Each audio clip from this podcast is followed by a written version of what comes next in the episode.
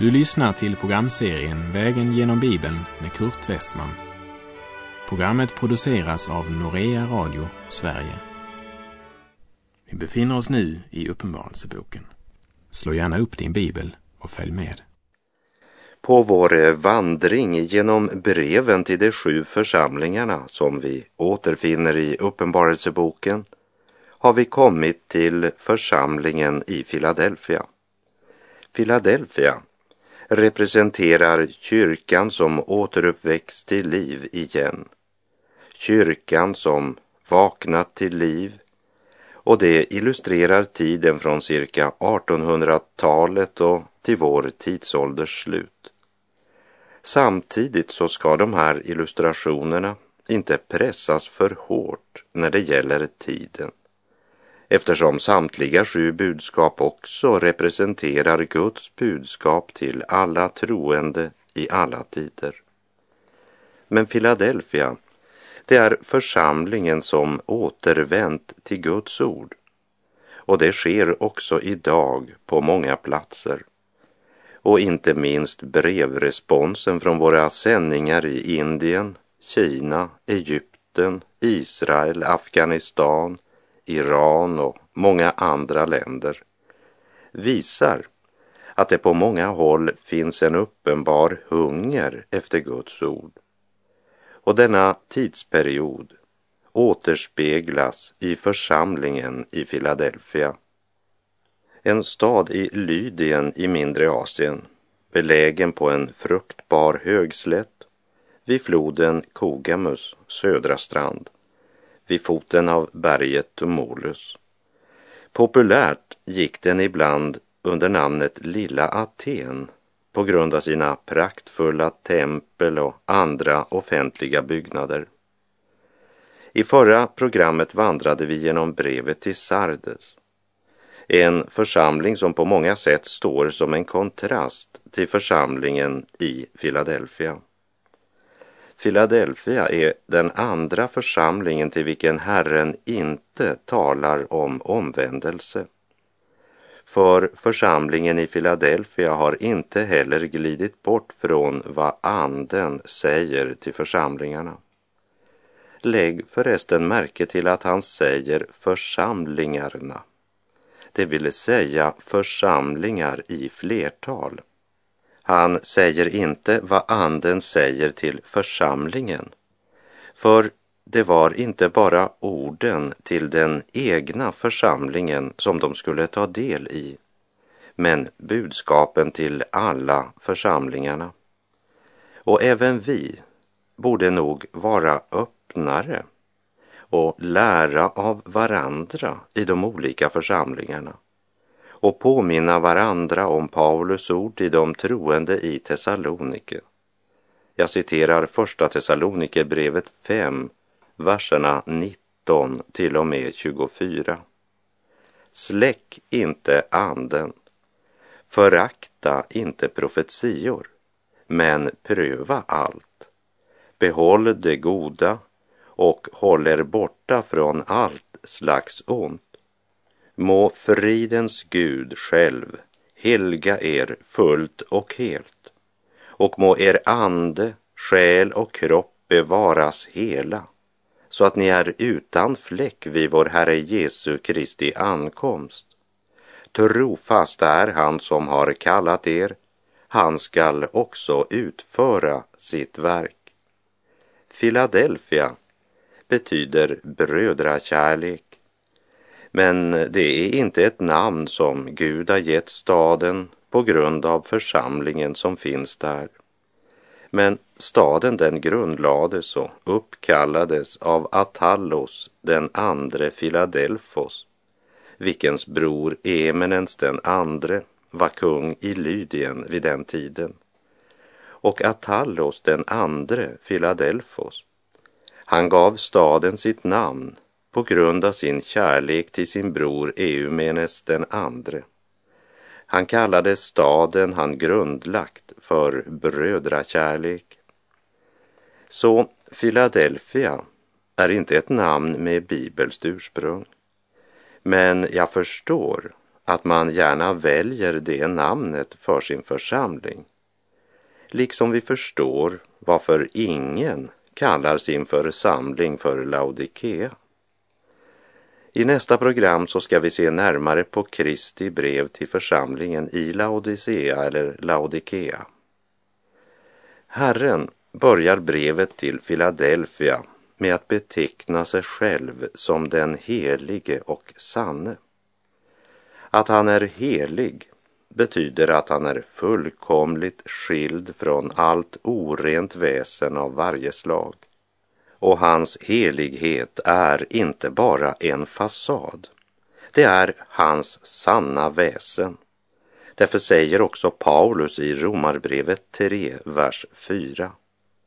Låt det stå fast att Gud är sann och varje människa en lögnare. Vi läser Uppenbarelseboken 3, vers 7. Skriv till församlingens ängel i Filadelfia. Så säger den helige och sanne, han som har Davids nyckel, han som öppnar så att ingen kan stänga och stänger så att ingen kan öppna. Jag vill påminna om att ängel här inte talar om ett gudomligt väsen, men om en budbärare. En Herrens tjänare i mänsklig gestalt. Det vill säga en församlingsföreståndare eller pastor. En som har ansvar för undervisningen. Skriv till församlingsföreståndaren i Filadelfia. Så säger den helige och sanne han som har Davids nyckel. Han som öppnar så att ingen kan stänga och stänger så att ingen kan öppna. Jag känner dina gärningar. Se, jag har låtit en dörr stå öppen för dig, en dörr som ingen kan stänga.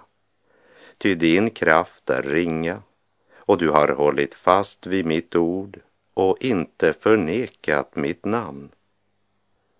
I budskapen till var och en av församlingarna så hänvisar Herren till sin härlighet som den förhärligade Kristus, vår store och evige överste präst. Nåd vare med er och frid från honom som är och som var och som kommer och från de sju andarna framför hans tron och från Jesus Kristus, det trovärdiga vittnet, den förstfödde från de döda och härskaren över jordens kungar. Han som älskar oss och har friköpt oss från våra synder med sitt blod och som har gjort oss till ett konungadöme, till präster åt sin Gud och fader. Honom tillhör äran och makten i evigheternas evigheter. Amen. Som det står i Uppenbarelseboken 1, verserna 4 till 6. Även församlingen i Filadelfia påminns om att Herren känner deras gärningar.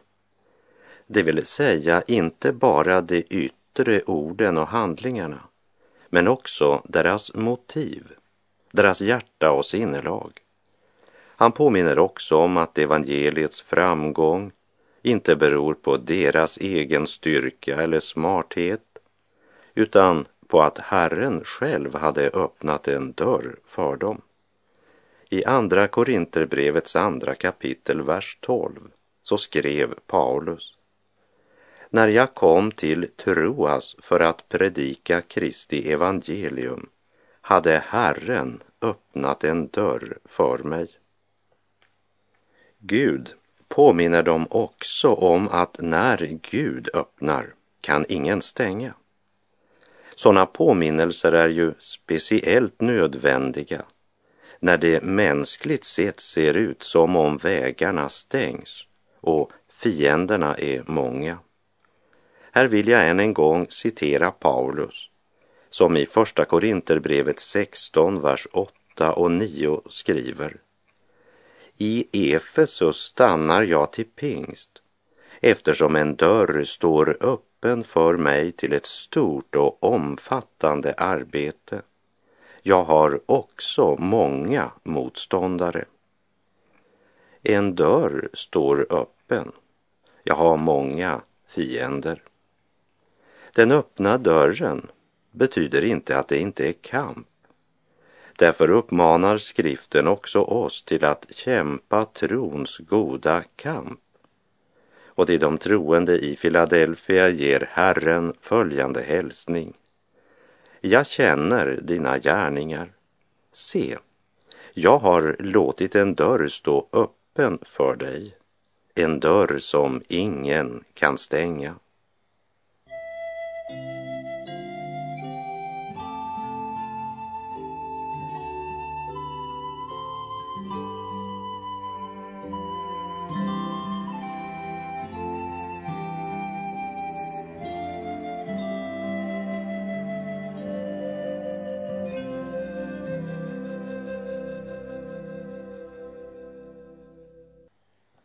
Jag känner dina gärningar. Se, jag har låtit en dörr stå öppen för dig. En dörr som ingen kan stänga. Ty din kraft är ringa och du har hållit fast vid mitt ord och inte förnekat mitt namn. Din kraft är ringa och du har hållit fast vid mitt ord. Vi tänker så lätt att eh, även om deras kraft var ringa så hade de hållit fast vid Guds ord. Och i en översättning står det också din kraft är ringa, men du har bevarat mitt ord. Som om det skulle vara oväntat. Att den som har liten kraft bevarar Herrens ord. Men sanningen är ju den att alla människor egentligen har liten kraft, fast det är inte alla som insett det. Men den som inser hur ringa hans kraft är, han vet att hans enda räddning, det är att hålla fast vid Herrens ord. Och den som gör det har sin styrka i Gud. Och jag tror att det är det Herren nu säger till församlingen i Filadelfia. Du har liten kraft. Därför har du hållit fast vid mitt ord och inte förnekat mitt namn. För den som menar sig själv ha kraft att klara av det mesta kan lätt förneka Guds namn mitt i sin gärning för Herren. I Johannesevangeliets artonde kapitel, vers 36, säger Jesus mitt rike är inte av den här världen. Om mitt rike vore av den här världen hade mina tjänare kämpat för att jag inte skulle bli överlämnad åt judarna. Men nu är mitt rike inte av den här världen. Guds rike arbetar efter helt andra principer än de principer som gäller i världen. I Guds rike ligger segern i att inse hur liten vår egen styrka är, så att vi i allt är beroende av Gud. Och just det var styrkan i Filadelfia. Din egen kraft är ringa och du har hållit fast vid mitt ord och inte förnekat mitt namn. Det är en underbar situation för en församling. Men trots detta så fanns det ett område på vilket deras tro behövde stärkas om de inte ska ge efter för det som i ögonblicket så starkt påverkar deras gamla natur att de nästan är på vippen att ge efter och låta sig styras av köttet. Vi läser Uppenbarelseboken 3, vers 9. Se, jag överlämnar åt dig några från Satans synagoga. Några som säger att de är judar, men inte är det, utan ljuger. Jag ska få dem att komma och falla ner inför dina fötter och de skall förstå att jag har dig kär. I Philadelphia så visste man att korset, det skulle inte bara placeras mellan dem och deras synder, men korset skulle också stå mellan dem och världen.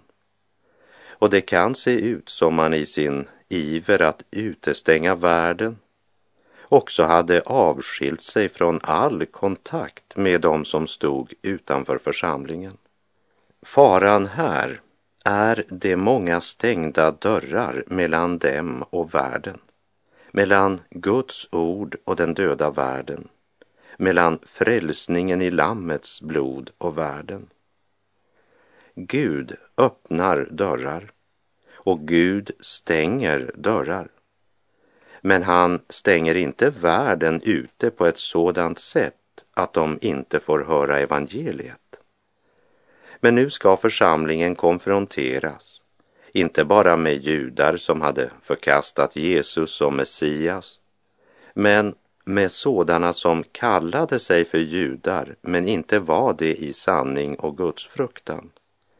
De kallade sig judar, men deras bekännelse var falsk. De var inte vad de gav sig ut för att vara. Och denna falska bekännelse kallar Gud för Satans synagoga.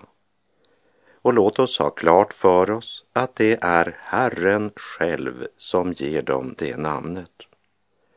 Det var verkligen en prövning för församlingen i Filadelfia att inte överge skriftens vittnesbörd som världen föraktade och inte ville kännas vid. Men det var inte bara den klara bekännelsen de skulle hålla fast vid. De skulle inte heller överge sitt frimodiga vittnesbörd som världen hatade och föraktade ännu mer. För vittnesbördet om frälsning genom Lammets blod alena blev inte förstått av de så kallade upplysta människorna i staden Philadelphia. Gud säger inte att de ska slippa konfronteras med dessa människor som tillhör Satans synagoga. Men Herren lovar att bevara dem genom den prövning som ska komma över hela världen och sätta dess invånare på prov. I Petrus första brev kapitel 4, vers 11 och 12 skriver Petrus. Om någon talar skall han tala i enlighet med Guds ord. Om någon har en tjänst skall han tjäna efter den kraft Gud ger, så att Gud i allt blir ärad genom Jesus Kristus. Hans är äran och makten i evigheternas evigheter. Amen. Mina älskade, var inte förvånade över den eld som ni måste gå igenom till er prövning, som om det hände er något oväntat. Och i Petrus första brev kapitel 1, vers 5 till och med 7 skriver han med Guds makt blir ni genom tron bevarade till den frälsning som finns beredd och nu ska uppenbaras i den sista tiden. Gläd er därför om ni nu en kort tid måste utstå prövningar av olika slag. Äktheten i er tro är långt värdefullare än guld som är förgängligt, fastän det håller provet i eld. Och den tron ska visa sig bli till lov, pris och ära när Jesus Kristus uppenbarar sig. Och församlingen i Philadelphia prövas genom den konfrontation med det som Herren kallar för Satans synagoga. Men om de håller fast vid Guds ord skall Herren få dem att komma och falla ner inför deras fötter och dessa människor ska då förstå att Herren har församlingen i Filadelfia kär. De ska förstå att Gud är verksam i Filadelfia. Se, jag har låtit en dörr stå öppen för dig, sa Herren. Framför allt var det dörren till förståelse av skriften. Andens uppenbarelse av ordet och anden utgjuten i det troendes hjärtan. Dörren till personlig gemenskap med Gud. Dörren in till glädje, frid och ett överflödande liv. Och de hade tagit vara på ordet. Men det var också en öppen dörr för evangeliet så att de kunde föra budskapet vidare och nå andra människor. Till och med några från Satans synagoga skulle församlingen i Filadelfia få nå. Församlingen skulle hålla fast vid Guds ord och Gud skulle stadfästa ordet på ett sådant sätt att det blev uppenbart att det var den allsmäktige som verkade i Filadelfia.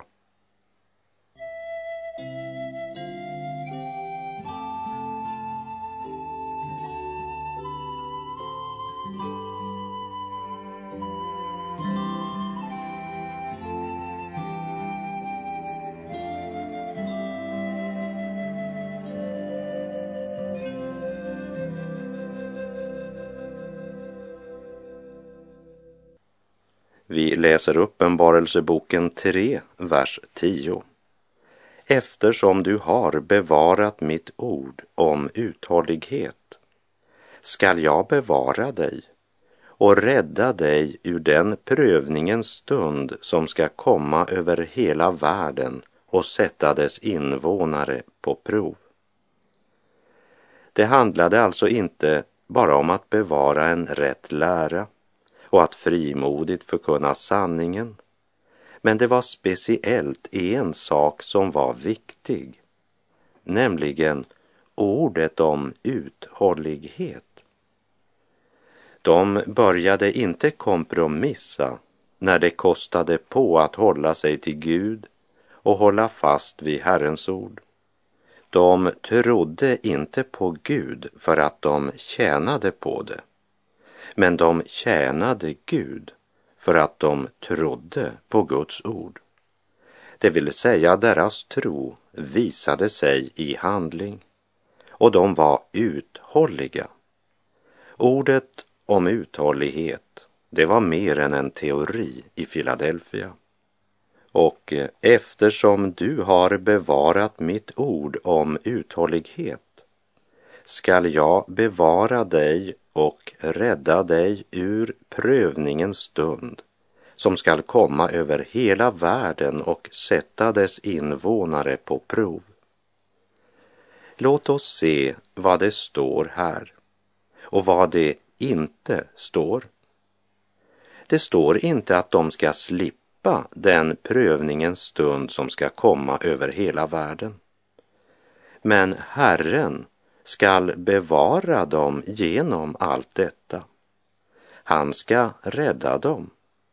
De har liten styrka men de håller fast vid Guds ord om uthållighet och det är deras räddning. Jesus smärta, lidande och all förnedring avslutades med den brutala och smärtfulla korsdöden och under hela sin gärning visste Jesus att det var detta som väntade honom. Och i Getsemane så var det närmare än någonsin. Och Hebreerbrevet beskriver hans smärtfulla kamp så här. Medan han levde här i köttet ropade han högt under tårar när han bad och åkallade den som kunde rädda honom från döden. Och han blev bönhörd och tagen ur sin ångest.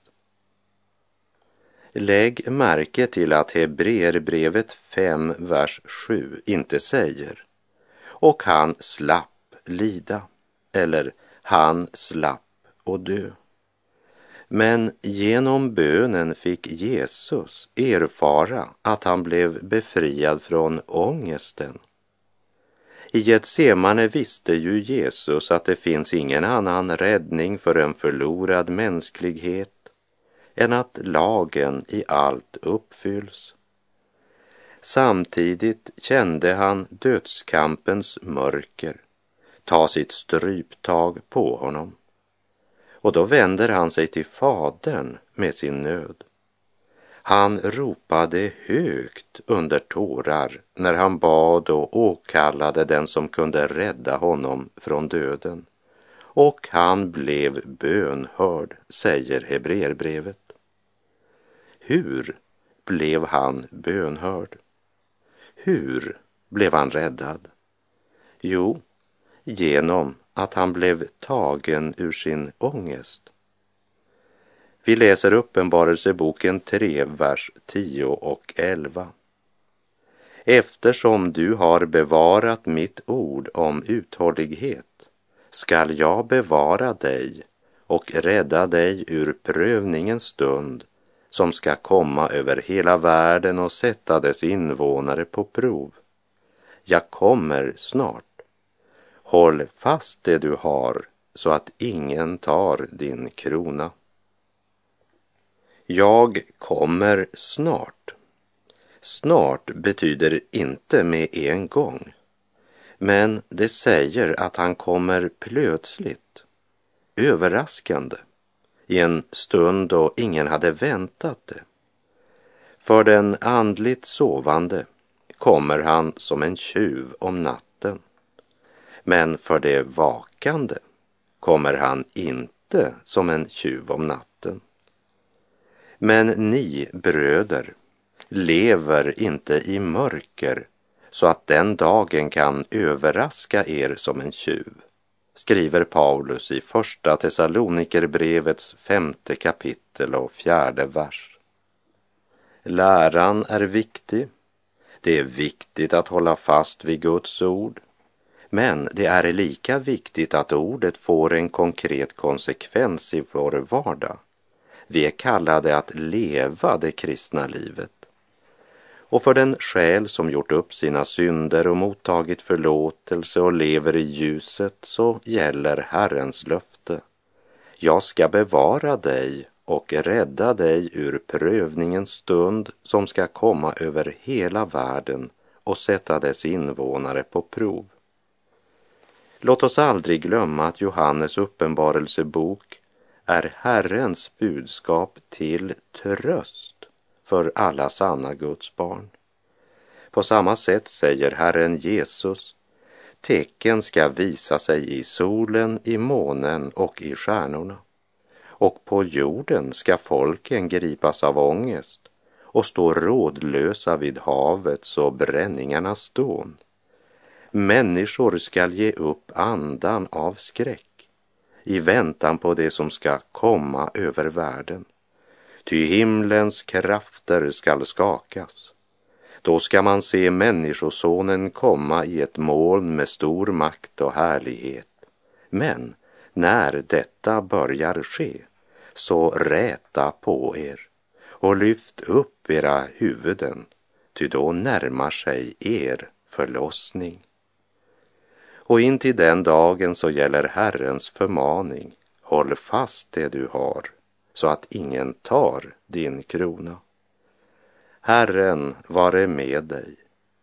Må du få nåd att hålla fast det du har så att ingen tar din krona. Gud är trofast.